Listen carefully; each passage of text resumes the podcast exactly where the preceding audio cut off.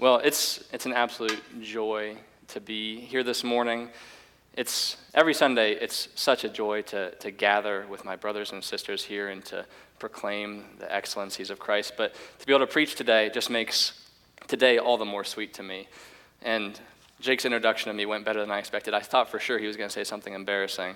So I'm happy that he didn't do that. But I am so excited to continue in our series on church planting that we started last week, based out of Matthew chapter 9, specifically verses 35 to 38. There are few things that are nearer and dearer to my heart in this season of life than this topic of church planting. If you don't know me, like Jake said, my name is Adam. I'm married to Claire. We're the Pennards. And I hope to be a part of a church plant in the North Manchester area in the next couple of years. My wife, Claire, and I, like Jake mentioned, we're actually about to be sent to the Sovereign Grace Pastors College, which is in Louisville, Kentucky. It's about a year program. It's 10 months with the purpose of receiving more training and more preparation in pastoral ministry and in church planting. And we actually leave in just a few weeks on August 15th. So I think August 14th is our last Sunday that we'll be here for a little while. But yeah, the Lord began placing a burden on my heart for the town of North Manchester a couple years ago. And actually, while I was living all the way in South Carolina is when this whole process started. It's kind of a long story, but I'd love to explain it sometime if you want to get a meal, and I'll tell the whole story of how the Lord moved in this situation. So I'm honored to be able to be here today and to preach on the message of church planting. Next week, we'll take a look at the laborers in the harvest, and then we'll look at the Lord of the harvest after that, and then lastly, we'll wrap up talking about the method of church planting. And my prayer as we go through this series, as we continue it even today, is that God would use this series, that he would move by the power of his Spirit through his word to maybe even call some of us here today to consider being a part of the work that God is doing in North Manchester and that we're aiming to do in that town. And further, to shape us as Christ Covenant Church, to shape us into a church who loves to plant. If you weren't here last week, or if you just forget, Mark kicked off our series on preaching on the motivation of church planting and reminded us that church planting efforts must be motivated by compassion for the lost. I don't know about you, but he had me fired up last week. Christ had compassion on the shepherdless sheep, and this should be our heartbeat in church planting as well. Compassion for those who are apart from Christ should drive us to church planting endeavors. That should be our motivation. So if compassion is our motivation, what then is our message? As we look out into our communities, our own community here or neighboring communities, and we see people shepherdless, harassed, and helpless, what must be our response? When we are motivated to plant a church by compassion for the lost, what then must our message be? What is the message of church planting? Let's read Matthew chapter 9, if you haven't already turned there. Matthew chapter 9, verses 35 to 38, to find our answer from the Word of God. It reads, "And Jesus went throughout all the cities and villages, teaching in their synagogues and proclaiming the gospel of the kingdom, and healing every disease and every affliction. When he saw the crowds, he had compassion for them, because they were harassed and helpless, like sheep without a shepherd. Then he said to his disciples, 'The harvest is plentiful, but the laborers are few. Therefore pray earnestly to the Lord of the harvest to send out laborers into his harvest.'" Let's go to the Lord in prayer. Our Father God, we thank you for this day that you've given us to gather, to praise your name, to sit under the teaching of your word. God, we thank you that you had compassion on us, shepherdless sheep, that you saved us from our sin, that you made us, your enemies, into your friends. I ask that today, as we look at this passage, and as we discuss the topic of the message of the church plant, I ask that you would drive your word into our hearts, that you would use your word to spark zeal in us to proclaim Christ to those who are around us. God, I even ask that you would move some in this room to be burdened to go, whether it be close or whether it be far, that you would reveal yourself as glorious and gloriously worth of all sacrifice. We pray these things in our Savior Christ's name. Amen. So this passage has much to say to us on the topic of church planting, and specifically on the topic of the message of church planting. Verse 35 especially has much to say to us. So I'm going to read verse 35 again. And Jesus went throughout all the cities and villages, teaching in their synagogues and proclaiming the gospel of the kingdom and healing every disease and every affliction. So here Jesus provides us with our example par excellence of how we should go about this most important ministry of church planting. In chapter 9, verses 35 to 38, which we just read, Jesus does the work. Now drop down in your Bible to chapter 10, verses 5 and 6, and I'll read these verses. Look for some similarities in language to what Jesus just did. It says, these 12 Jesus sent out, the 12 disciples Jesus sent out, instructing them, go nowhere among the Gentiles and enter no town of the Samaritans, but go rather to the lost sheep of the house of Israel, and proclaim as you go, saying, the kingdom of heaven is at hand. So in chapter 9, which is where we're at, Jesus does, and then in chapter 10 we see Jesus sending to do the same. So we, as Christ's disciples, are sent to do as he has done. So inevitably, this passage should shape the way that we understand and the way that we go about church planting. And as we explore this, it will be apparent to us that the proclamation of the gospel is the seed of the church plant. This is our big point today, that the proclamation of the gospel is the seed of the church plant. Now, I don't think that there are many, if any, people in this room today that would disagree with that statement. Yes, Jesus preached the gospel, amen, and we can go to lunch. Not quite. Yes, Jesus preached the gospel, but let's dwell on this for a minute. Let's soak in this for a bit. Jesus' intense compassion for shepherdless sheep led him to preach the gospel to them. Not to do something else, but to preach the gospel. So let's put this verse and this statement under the interrogation light for a bit and ask it some questions to more clearly understand that the proclamation of the gospel is the seed of the church plant. We'll ask three questions today. First, we'll ask, what does it mean to proclaim? When it says that we should proclaim the gospel, what does it mean to proclaim? Second, we'll ask, what is the gospel? What are we supposed to proclaim? What is it that we are proclaiming? And third, we'll ask, what happens when we do it? When we proclaim the gospel, what happens when we do it?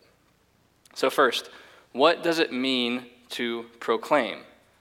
This is probably a word that most of us don't really use on a daily basis. I was struggling to even think of an example of when I would say the word proclaim in a normal conversation. But the only real example I can think of how we use the word proclaim today is kind of in a presidential proclamation, where a president announces information on a policy or honors somebody or addresses current events and so on.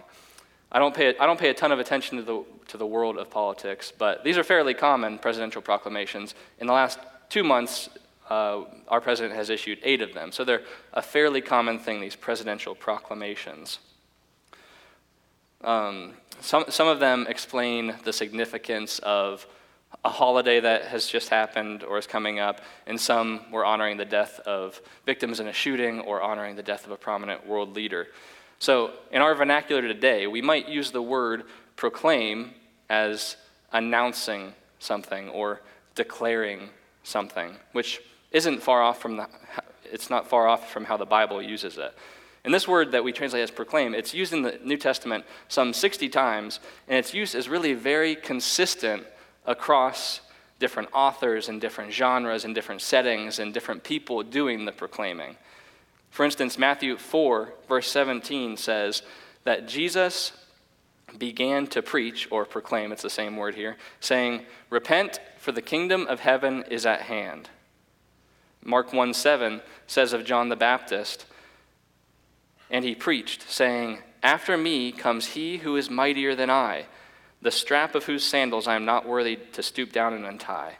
So John the Baptist proclaimed the arrival of the Lamb of God. Luke 8, verse 1 says that soon afterward he, meaning Jesus here, went on through cities and villages, proclaiming and bringing the good news of the kingdom of God, and the 12 were with him.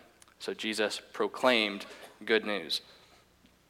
Acts 8:5, our last one here that we'll look at, is Philip went down to the city of Samaria and proclaimed to them the Christ. So Philip proclaimed Christ. So to proclaim, in the New Testament sense of the word, is to announce something to other people. It's to herald, it's to announce, it's to trumpet, it's to declare. And what Jesus is heralding, what Jesus is announcing, what Jesus is trumpeting here in Matthew 9 as he goes to new places, to new towns and new villages, what he is proclaiming is himself. He is heralding the good news of himself. So the proclaiming that Jesus is doing in this passage is much more significant than a president explaining the meaning of a holiday. It's more like a proclamation trumpeting the end of a war. And this type of heralding and trumpeting means that it doesn't mean that we bully people with the good news of Jesus Christ, right? How paradoxical would that be? Yes, we preach repentance of sin. Yes, we call people to live according to God's standard, but we don't lord the good news of the gospel over anyone. We, like Christ, proclaim out of compassion, never out of frustration. This is a heralding of good news for the helpless, which includes us.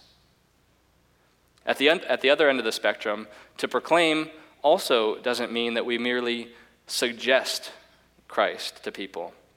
We must never have a take it or leave it type of mentality as we proclaim Christ to people who stand as enemies of God.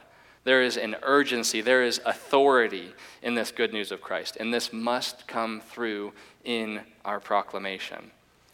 Ray Ortlund, he explains this idea well. He says that to proclaim is not to beg as if he, meaning Jesus, were poor, not suggest as if he were doubtful, not propose as if he were the premise of something larger, but proclaim as the only life that is truly life, accessible to everyone on terms of grace, received with the empty hands of faith, giving all, demanding all. When we see people in our communities who are harassed and helpless, like sheep without a shepherd, our compassion must drive us to proclaim Christ, to herald him, to announce him, to trumpet him. I was thinking this week how I'm not really a huge fan of our modern evangelical language of sharing the gospel or sharing Christ. Nowhere in Scripture does God speak of evangelism in that way. I don't think it's a wrong thing to say, per se. I've said it probably hundreds of times. We are, in fact, sharing out of the bounty of the riches of kindness that God has lavished on us in Christ. That is true. But the language of sharing, at least to me, seems a little bit passive. It seems a little careful. It seems maybe concessionary. I think it would do us well to understand that the verb of what we're to do with the gospel of Christ is to proclaim it, not merely to share it. But our world doesn't care much for proclamation, does it? Proclamation implies a claim to truth. It necessitates a response. And as we seek to plant a church in the North Manchester area, Lord willing, I anticipate that our proclamation of the gospel, not merely our sharing or our suggesting, but our proclamation of the gospel will be met with some pushback. A year or so ago, I talked with the pastor of a church in a neighboring community of North Manchester, and he shared an interaction that he had with a pastor of one of the Manchester community churches who came to him and said, "You can't really tell me that Jesus is the only way to heaven. You can't tell me that he is the only way to heaven," implying or maybe even explicitly stating that the thought of it was absurd, that Jesus would be the explicit way. Proclaiming the truth of Christ will inevitably ruffle some feathers of those who don't know him. But honestly, this is to be expected anywhere that we proclaim Christ, not just here in our town, not in North Manchester, not abroad. It's to be expected everywhere we proclaim Christ. Even in the context of this passage that we're looking at today in Matthew, we see it. In Matthew chapter 9, as we looked at, we see Jesus proclaiming the good news of the kingdom. Then in chapter 10, as I noted earlier, Jesus sends his disciples out to do the same. And then just a little bit further in chapter 10, if you still have your Bibles open there, take a look at verse 16. Jesus warns them that opposition will come. There will be opposition to their proclamation of the gospel. And in verse 22, Jesus even explicitly says that you will be hated by all for my name's sake. This must not cause us to shy away from proclaiming Christ. We must not suggest, we must not bully, we must not share in a weak or in an uncertain sense, but we must herald the good news of Christ come for sinners. Now, to do that obviously requires a knowledge of that which we're heralding, right? It's difficult, it's maybe even impossible to proclaim something that we don't understand ourselves. For any fans of the show The Office, it would be like Michael Scott in The Office shouting, "I declare bankruptcy." And as Oscar reminds him right afterwards, he says, "You can't expect to just say the word bankruptcy and expect anything to happen." Similarly, if when we're sent out to proclaim the gospel, all we say is, "I proclaim the gospel," or "I proclaim Christ." We haven't really proclaimed anything at all. If that's all we say, we haven't proclaimed anything at all. We must understand ourselves what the gospel is in order to proclaim it effectively. So that's our second question. What is the gospel? What is the gospel? What is it that we are sent to proclaim? In our Matthew 9 passage, it says that Jesus went throughout all the cities and villages, teaching in their synagogues and proclaiming the gospel of the kingdom.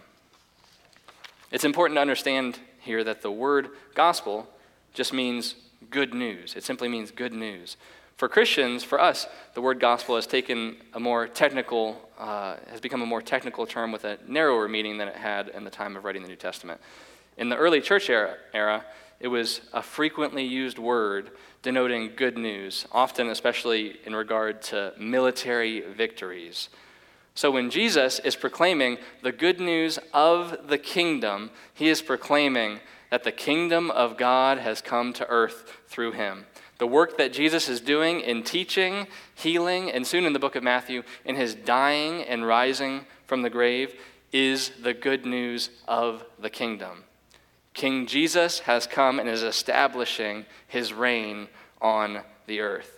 But the way that he goes about inaugurating his kingdom on earth was an unexpected one for most people in that day, and maybe for us today. Because this King of Kings came to lay his life down for his people. He took the punishment of sin that we deserve, though he deserved none, and put it to death on the cross. And he rose again that we would be righteous and walk in new life in him. That is what we proclaim. And the glory of it is why it's worthy of proclamation. My wife and I were in Canada last week. Yeah, I think it was just last week, helping at a music camp at one of the churches in our region of Sovereign Grace churches. And we stayed with an awesome family that hosted us for the whole week. It was very generous of them. And the mother of the family, she showed us a cool, simple way that she teaches her kids how to remember the simple gospel, what the gospel is, by using just one hand. So It's simply, Christ died for our sins and rose again. And you're supposed to do that with your hand at that part. Christ died for our sins and rose again. And that might sound overly simplistic, but it really is as simple and as beautiful as that. The gospel is that Christ died for our sins and rose again. And this is what we proclaim. We call people to trust in this God who has made a way for rebels like you and me, enemies to God. He has made a way in Christ for rebels to enter into his kingdom. So we proclaim, as Jesus did in Mark 1, verse 15, he says, "The time is fulfilled, and the kingdom of God is at hand. Repent and believe in the gospel." If we have repented and believed in the gospel, then we are called then to go out and to proclaim that same gospel of forgiveness of sins in Christ and new life in Christ. If that's not you, and you have not trusted in Christ for forgiveness of sins, then as you hear this gospel proclaimed to you today, I call on you to repent and believe in the gospel today. So what happens when this gospel is proclaimed? That's our third question. What happens when the gospel is proclaimed? We know that we are meant to proclaim the gospel, and what we're meant to proclaim is the gospel. But what happens when we do it? When the gospel is proclaimed, what happens? The Apostle Paul gives us our answer to this question in Romans chapter 1, where he tells them that he's eager to go to Rome to preach the gospel to those who are in Rome. And in verse 16, he says, because the gospel is the power of God for salvation to everyone who believes. When the gospel is proclaimed, God saves people. By his miraculous grace, he uses the words of people like you and me to make enemies into friends, to make orphans into sons and daughters. He makes the dead alive. And this is something that we pray in our North Manchester planting group every time we meet, that God would bring dead people to life in our town. When the gospel is proclaimed by us, God saves people. And when God saves people, a local church is formed, which is why I say that the proclamation of the gospel is the seed of the church plant. In a way, our language of church planting is a little bit imprecise. A church is not so much what is planted, but what is grown by God. If we want to plant churches, what we really need to plant is the seed of the gospel in our communities. I'm not a gardener or a farmer by any stretch of the imagination, but I know enough to know that if I am trying to grow squash, I'm not going to plant a brick. If I'm trying to grow some jalapenos, I'm not going to bury a wrench in the dirt. And if we're trying to grow a church and a community, we must not plant anything except the gospel of Jesus Christ. By God's power, the seed of the gospel results in the flower of the church. And Jesus, he illustrates this in a parable in Mark chapter 4, verses 26 to 29. And he said, "The kingdom of God is as if a man should scatter seed on the ground. He sleeps and rises night and day, and the seed sprouts and grows. He knows not how. The earth produces by itself, first the blade, then the ear, then the full grain in the ear. But when the grain is ripe, at once he puts in the sickle, because the harvest has come." We scatter the seed of the gospel day after day. And night after night we go to sleep trusting that God does the work. We proclaim the good news of salvation offered in Christ, and God alone grows those seeds into a harvest. And this is why we proclaim the gospel, because the proclamation of the gospel is the seed of the church plant. And we do well to follow the example of our master, to go into different and to new areas and proclaim, to herald, to announce, to trumpet the good news of the gospel of the kingdom, trusting that God will give the growth. So what do we do with this? Yes, hopefully we are reinvigorated to proclaim the gospel as our Savior modeled and commissioned us to do. But it's also worth noting what we are not to do in church planting endeavors. Jesus proclaimed the gospel, but there are also at least two things that I think worth mentioning that Jesus didn't do, and that I believe we therefore shouldn't do as well as we seek to establish churches in North Manchester or Papua New Guinea or anywhere else around the globe. Two things that Jesus didn't do and that we therefore shouldn't. First, we must never proclaim without gospel. What I mean by that is that if we are not proclaiming the gospel, there is nothing that we should proclaim. My wife and I got a dog this past week, and she is the most adorable thing in the world, and she brings so much joy. But I don't proclaim her cuteness. I might tell you about it more than you want to hear, but I am not proclaiming her cuteness. There is the only thing that has the importance and the magnitude and the urgency of requiring proclamation is the gospel message itself. There is nothing, absolutely nothing, that is more worthy of proclamation than the good news of Christ. So let us say with the Apostle Paul in 1 Corinthians chapter 9, "Woe to me if I do not preach the gospel." But what might we be tempted to proclaim other than Christ? Or what might we drift toward proclaiming if we don't handcuff ourselves to the preaching of the gospel? I think there are many, but just a few, for instance, that might rear their ugly head. One, we might be tempted to proclaim ourselves. Our propensity toward pride is dangerous, isn't it? How quickly we can forget how miraculous the gift of salvation is.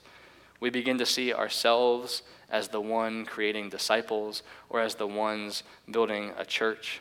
And soon enough, we may begin to proclaim ourselves as Lord in our hearts while paying only lip service to the King.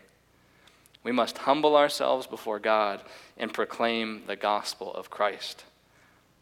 Or another one that we might be tempted to proclaim is politics. In an age of political outrage, our minds might become so shaped by the news and by social media that our political agenda usurps our proclamation of the gospel. And just as a litmus test, ask yourself, what do you speak of more? Do you speak of what a politician has done to help you or to hurt you, or what Christ has done for you? I think we can quickly become more consumed by our political agenda than by the gospel of Christ.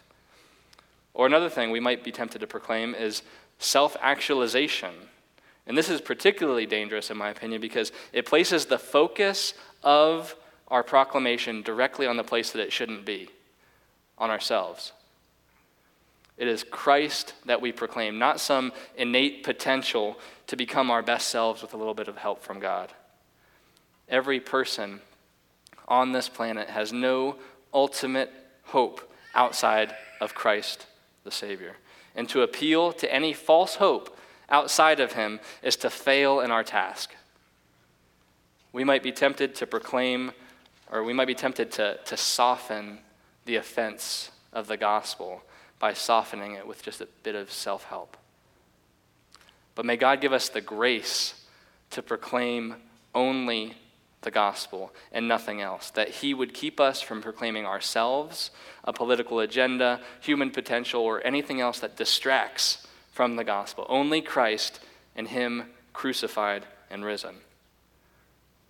The second thing that Jesus didn't do, and what we therefore shouldn't, is this might look confusing when you see it. He didn't gospel, and I mean that as a verb, or to bring good news, or to do good things without proclaiming Christ. He didn't gospel without proclaiming. If you hate the wording of that, change it in your notes. That's fine. I'm not tied to it. He healed, yes. He went from town to town. He didn't just heal as he went from town to town. But his healing was in direct connection to and in support of his proclamation. In Mark chapter 1, Jesus is in, for example, in Mark chapter 1, Jesus is in Capernaum, and he's healing just tons of people. So many people that he was having a hard time getting away from it all for some time alone. And his disciples eventually found him, and they came to him and said, everybody is looking for you. They want more of what you've been doing. There's more people to be healed. But Jesus responds to them and says, let us go on to the next towns, that I may preach there also, for that is why I came out. No matter how many miraculous things Jesus did, his focus was on the proclamation of the gospel, not on the works that supported it. There's this terrible quote, you've probably heard it before, that makes its way around Christian circles sometimes, that is attributed to St. Francis of Assisi. You probably already have it in your mind after I say that. He reportedly said, preach the gospel at all times and use words when necessary. But there's just a few problems with that quote. First, he didn't say it. Second, there's no indication that he lived like that. And third, it's just simply not biblical. The gospel is inherently word-oriented. Preaching the gospel requires actual proclamation. Yes, the gospel should be adorned by good works that are done in the power of the Spirit, but the gospel is not those works. And we know this. When you pay for someone's meal behind you in the drive-through line, you don't go away and think, man, I really did a good job preaching the gospel to that person today. That's a good work, but you're not proclaiming the gospel. Or when you're patient with a difficult child, you're exhibiting a fruit of the Spirit, but you have not proclaimed Christ in the biblical sense. Proclaiming the gospel means heralding the good news of Christ with your words. Speak of Christ crucified on behalf of sinners. In Matthew chapter 9, verses 35 to 38, Jesus provides us with his example of what the message of the church plant must be. He directs us to proclaim the gospel, because the proclamation of the gospel is the seed of the church plant.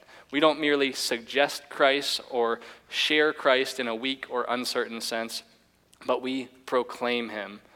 And what we proclaim is the good news that Jesus died for our sins and rose again.